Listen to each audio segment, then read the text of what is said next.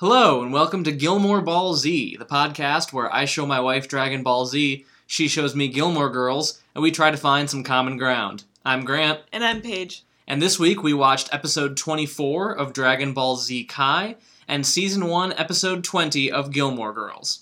So, Paige, what happened this week on Dragon Ball Z Kai? As usual, a couple things happened on Dragon Ball Z Kai. It started out with Goku still working out on the spaceship as he travels planet Namek. He worked his way up to 20 times Earth gravity, and then later in the episode, immediately worked his way up to 50 times Earth gravity. I'm getting back to that.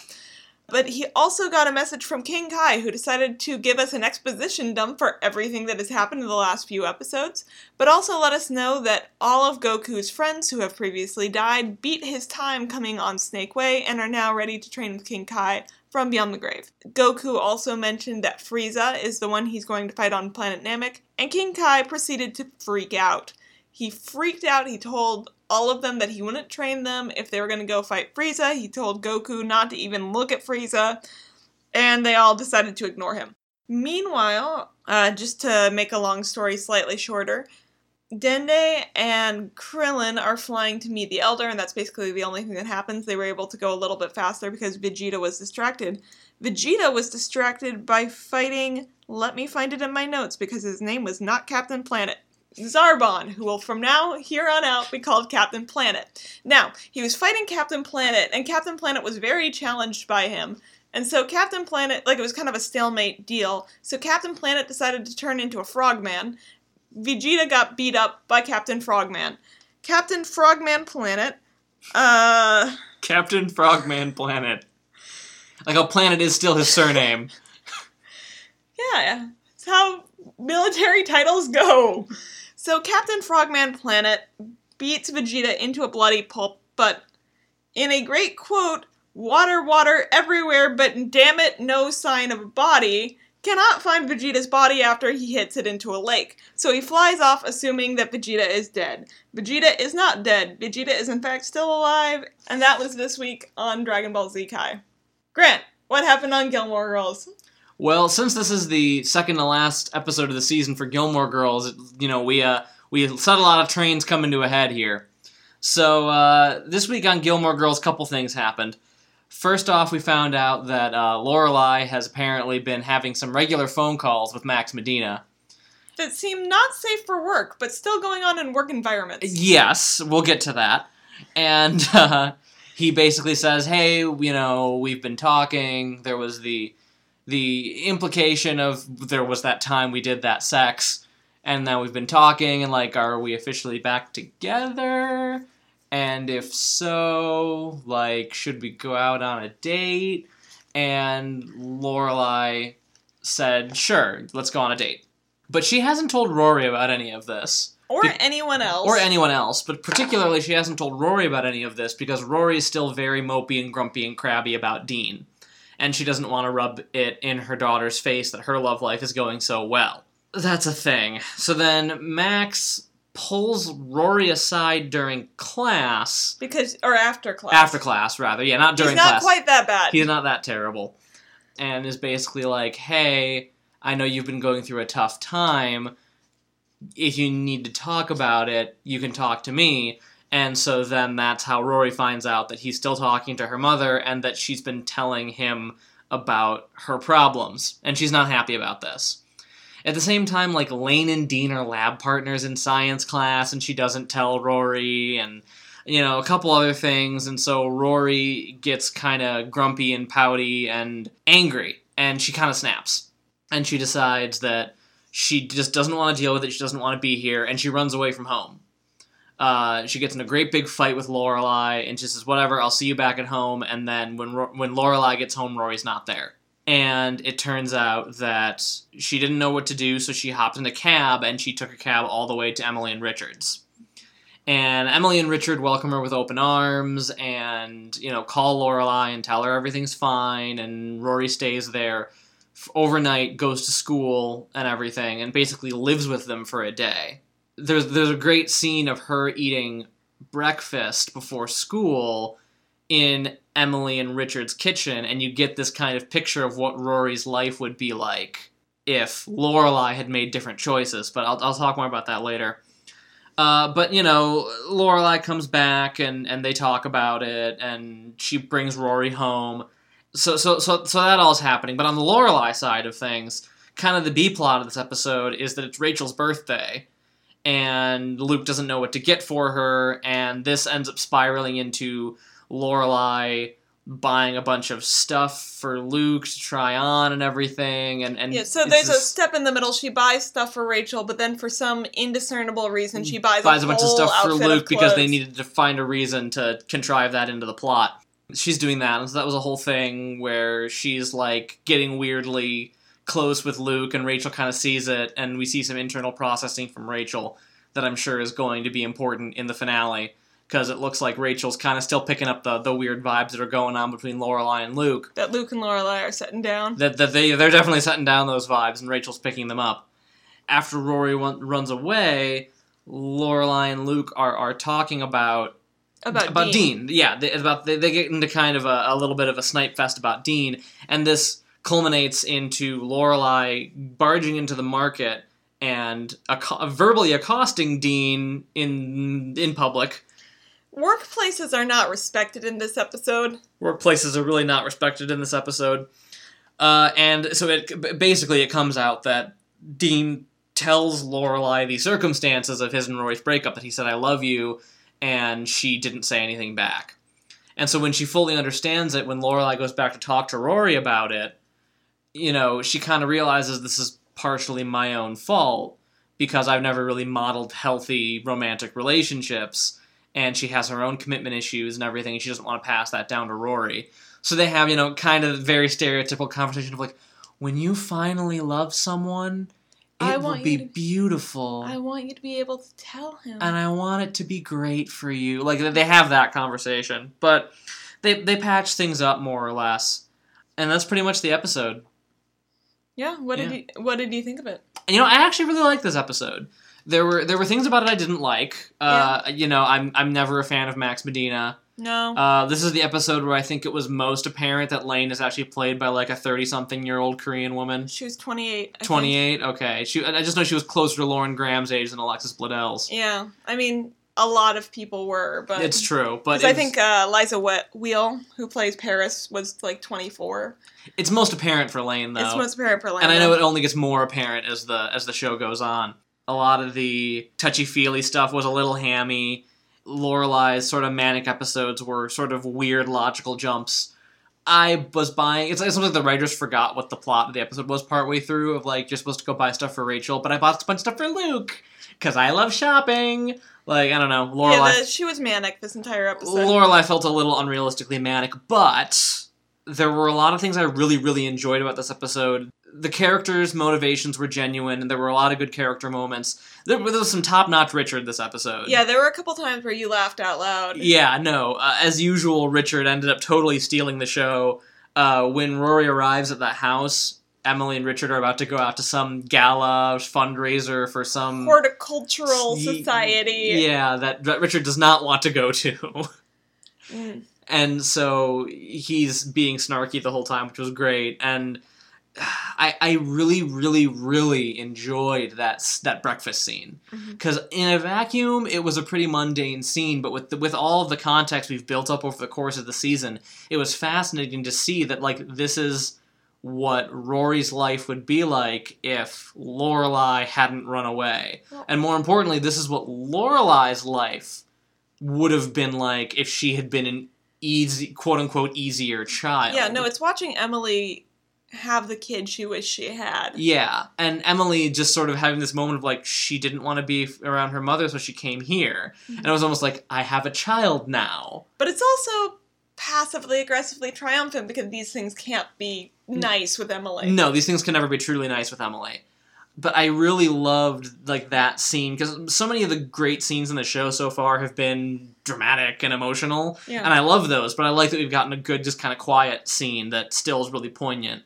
I have a question about one of your notes here. Uh huh. You have in all caps, somebody tell, and then Lorelai is crossed out, and then Suki is crossed out, and then Luke is crossed out. What is this note? I, I became increasingly frustrated at the near the end of the episode because there's an extended scene of Emily and Richard and Rory talking in the Yes. living room, and I kept I kept wanting to like grab Emily and shake her and say, Be "Call, a parent. yeah, call Lorelai." Call Lorelai. Lorelai is probably worried sick right now. Call her.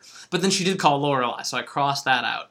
So then we cut. We get to Lorelai Talking to Max. talking to Max and Suki, and they're in crisis mode. And Suki runs out to go try to track down Dean and find out if he knows where Rory is. And then she gets the call from Emily. So then she calms down. And then Lorelai and Max have this scene they start talking about their relationship and why haven't you told anybody about us and all of that stuff. And so they can somebody tell Suki so she's not running around like a mad woman in the streets trying to find Rory. And then I realized that at no point in any of this has she called Luke. No, Luke is not called here. And Luke, sh- Luke should know because Luke would be helpful and Luke would care. Mhm. So somebody tell Luke. So this was the ending was a lot of people not telling people things. Yeah. Uh, so I think that's that, that's pretty much my my thoughts on the episode. What did you think of this week's Dragon Ball Z Kai? The fighting was really good. I, I will say it. The fighting, uh, Captain Planet fighting Vegeta was fun.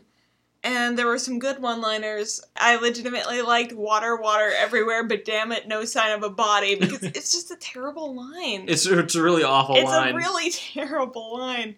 Um, Vegeta had a couple good one-liners too, just like when he just shows up, and goes "Yo."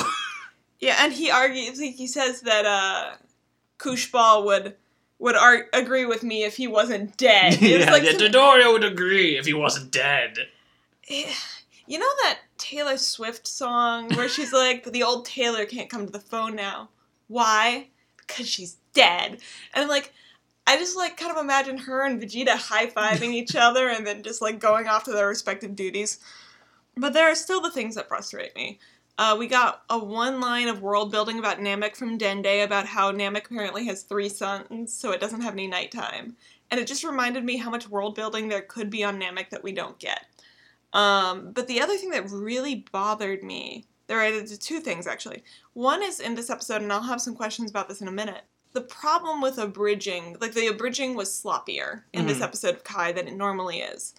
And the other thing is that there was just a huge expo dump at the beginning. And it really wasn't clear why it was happening now. At the beginning of the episode, King Kai calls Goku to let him know that all the guys who came on Snake Way are there. All his dead friends are with him.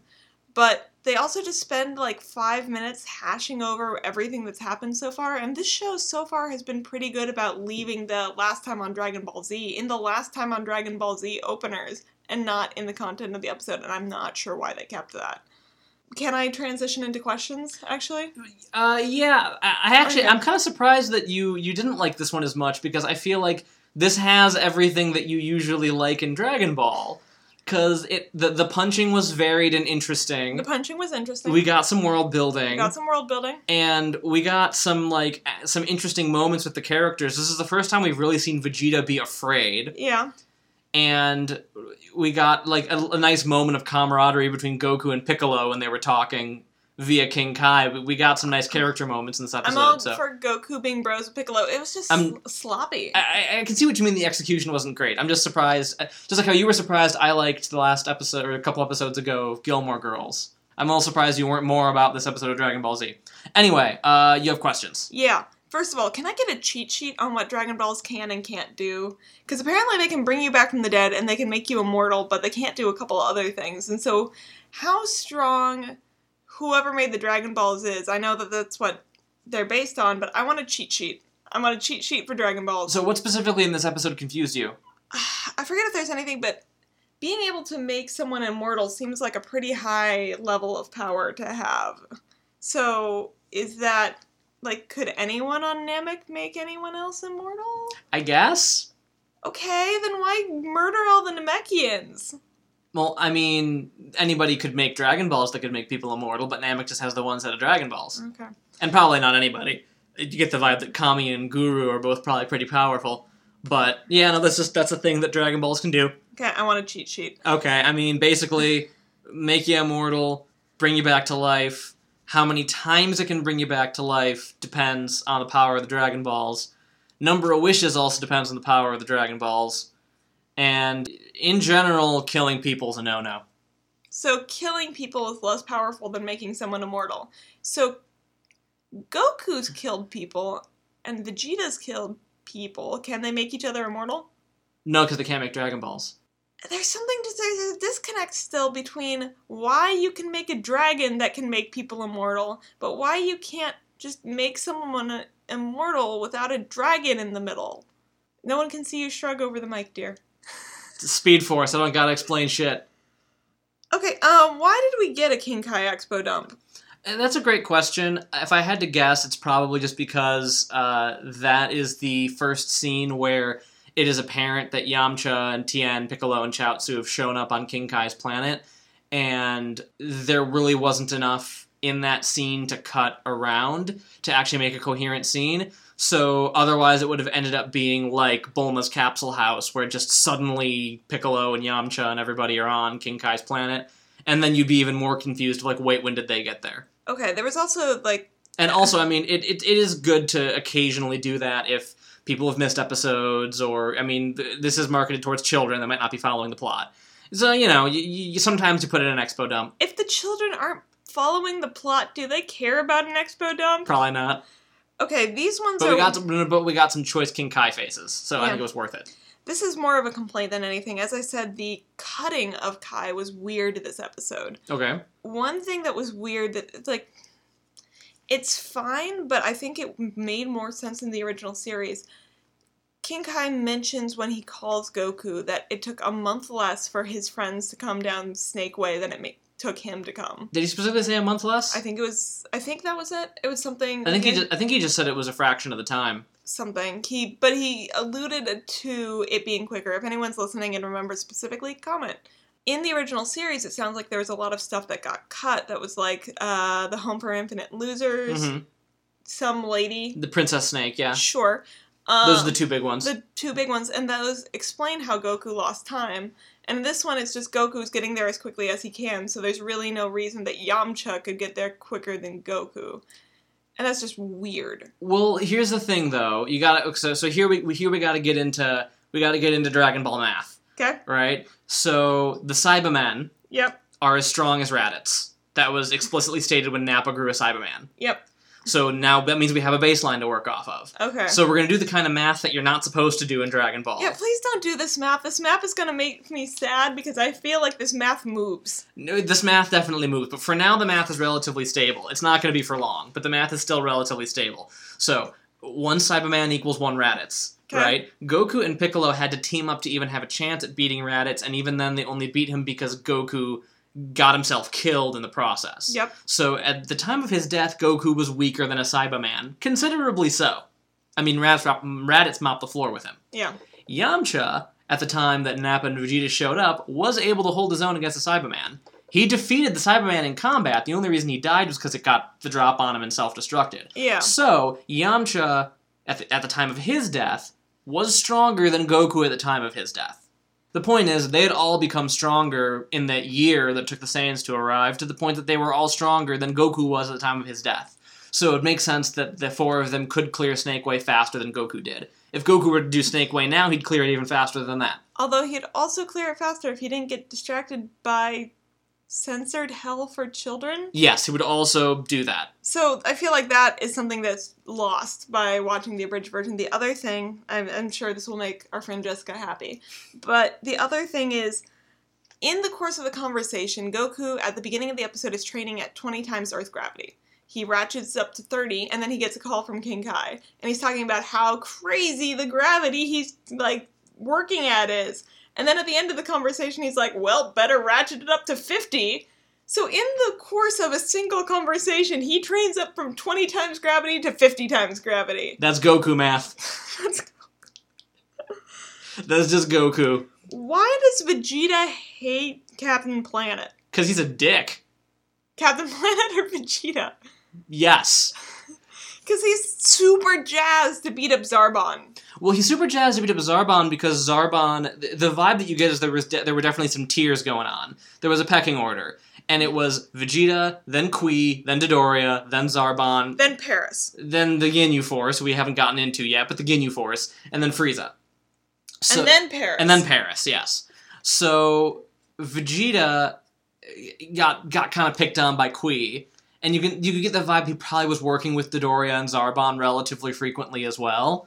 And so and so Dor- Dodoria and Zarbon were probably both also just kind of jerks to him all the time. And yeah, like Zarbon, you don't need to get to get that much characterization for Zarbon to understand why anybody would hate him. He's just he's a pretentious pretty boy who's also actually really powerful, so he has kind of a reason to be so full of himself and is dismissive of everybody all the time. So yeah, I would enjoy punching him in his stupid face when I got the opportunity to. So, Grant, do you have any questions about Gilmore Girls? Um, yeah, I have some questions about Gilmore Girls. For one, all right. So when we first see Lorelai and Max Medina talking on the phone, he's in the teachers' lounge Yeah. while they're having their conversation, and the teachers' lounge is apparently like some kind of very baroque library. Apparently. What the fuck kind of teachers' lounge is that? There's there's no table to sit down at. There's no fridge. Where did the teachers put their lunch? There was no fridges in the 90s. Moving on. What just I mean, Or early like it's the, I'm in the teachers' lounge. No, you're not. You're in the fucking library, dude. Chill out. When is Rory's English class? Oh, I have no idea. Don't try to keep track of Chilton schedules. Because it was at the beginning of the day when they did the teacher parent teacher day, but now it's apparently her last class because she needed to make it to the bus when Max Medina was was interrogating her. Maybe they have one too many classes for the schedule, so they cycle. Oh, oh, you give me bad flashbacks to the Pennsylvania school system. Yeah, Um, another Max Medina related question: yeah. How is he so utterly clueless? About Lorelai not really caring. about Lorelai not really caring about how maybe he shouldn't uh, talk to one of his students about her personal life, about how, you know, he should be a little more discreet when talking to said student about the fact that he's dating her mother. Um, Wait till you get to next episode. Is my answer. about how when Lorelai is freaking out about Rory being missing, his response is calm down, basically. Yeah, just wait till you get to next episode. Like he just he's just not on the ball. Then just basic Chilton being the worst school in America stuff. Uh, Yeah. he tells Rory that her assignment for the week is to write a report On a book on a book. by That's it. Henry James. Henry James. That's all all he no gives word her. count, no thesis, No, no. He gives her absolutely nothing to go off of. And it's the whole class. It's not just Rory. Yeah. And it's never in a paper or anything. There's no handout. No, there's no handout. He trusts he trusts students to remember all of their assignments and to work with vague assignment descriptions, which just no, that's not going to work. Yeah, and then also obviously worst school in America. The whole conversation he has with her after class is just not great. But can we talk about sort of the unrealistic standards for how easy it is to be emotionally supportive they give Max Medina in this episode? Because after she knows Rory's safe, he basically is like, everything will be fine. She'll come home and it'll be all be okay. And she goes, You're so good at comforting me. And everything's fine after that, which is just like, okay, maybe don't put the message out there that anybody is that easy to comfort out of a crisis situation. This is how we end up in situations where, you know, you just you think that just telling somebody to calm down is going to make it better. I, I will make an argument for it, and it's kind of hard to make just because they have been on and off again in dating. But they are still in the early phases of a relationship, and Lorelai is not the most mature in her expectations for relationships. And I know when I've been in the early stages of relationships, all two of them, I am much easier to calm down. Where I mean, you you can you can agree with this I suppose. at at that stage, you're just glad that someone is there and cares about you, and you think they're so super awesome anyway because you just started dating them that basically they could just come in and fart and leave, and that is considered highly, highly kind. Man, I should have been taking advantage of that. No, you shouldn't have. That's why you're still here. I should have been started doing that sooner. Um, I think those are all of my questions and conspiracy theories for this week. So, do we want to swap anybody in this episode? I don't want to swap anyone from the two shows. I just want to swap Jared Padalecki with the little puppy dog. You just want. Because he's so little. He was Like, pretty little in this He's episode. so little and flopsy and confused and sad. I- He was so cute. And not like in an attractive way. I just want to scoop him up and take him home in my pocket. What about you? oh jeez. Um, I want to take Piccolo. I want to swap Piccolo because we haven't seen much of Piccolo lately, no. on account of him being dead. On account of him being dead. I want to swap Piccolo and Richard in this episode. Okay, exp- like, I like where this is going. Expand. so I want Piccolo to be at the house when Rory arrives, having run away from home. And I want Piccolo to be berating Rory about how she is weak and she should be able to handle this and running away from your problems isn't going to solve them and and just sort of being the kind of harsh best dad that he is. Didn't throwing that deer at you teach you anything. But then Piccolo, look. Lor- Rory's here. How nice. As long as I have to go to this damn party. Fine, I guess. And then at the same time, put Richard on King Kai's planet reading the paper. And have King Kai, but Goku's on his way to Namek, and there's Frieza there, and he's even stronger than anybody you've ever met, and he's gonna destroy everything. It's like, mm hmm, that sounds very interesting. Oh, well, that's, everything's going to hell in a handbasket as always. At least you can rely on that. and just casually reading the paper while being recounted with this delightful story of action and adventure that's been happening and him just being delighted by it. Now that, that's what I want to see swapped. That's what you want to see swapped. Yes. Okay, so I think that's most of what we have for this week. We are almost done with season one of Gilmore Girls, Dragon Ball Z Kai, and this podcast. So next week there's going to be a finale. Uh, it might be a little longer than the standard episode, but it'll have some good stuff. And then after that, I think we might have a mid-season break episode. Uh, there will be no pause in episodes being released, but we're going to give our thoughts for the first season as a whole. Yeah, sort of a season retrospective, if you will. For our reviewers, uh, if you've already submitted a review, we'll probably give you a shout out in that episode because we are really grateful. And speaking of reviews, where can you where can you do that, Grant? Uh, you can you can review us just about anywhere on the internet. Uh, on Facebook, we're on Gilmore Ball Z. Email uh, gilmoreballz at gmail.com. Our WordPress is gilmoreballz.wordpress.com. We're on Twitter at Gilmore Ball Z. We also have a subreddit, which is r Gilmore Ball Z. We post all of our episodes there, so feel free to comment on any of those posts or post yourself. And you can rate us on iTunes, on Stitcher, on Facebook, uh, just about anywhere you get your podcasts, anywhere on the internet. Just not Yelp. Uh, hey, if you want to rate us on Yelp, uh, shout into the streets, whatever floats your boat. Either way, we really appreciate you listening, and we look forward to seeing you next week for the season finale. So, will Rory talk to Dean? Will Paige ever understand Goku's workout regimen? And will we have to deal with Max Medina for another season? Find out next time on the season finale of Gilmore Ball Z.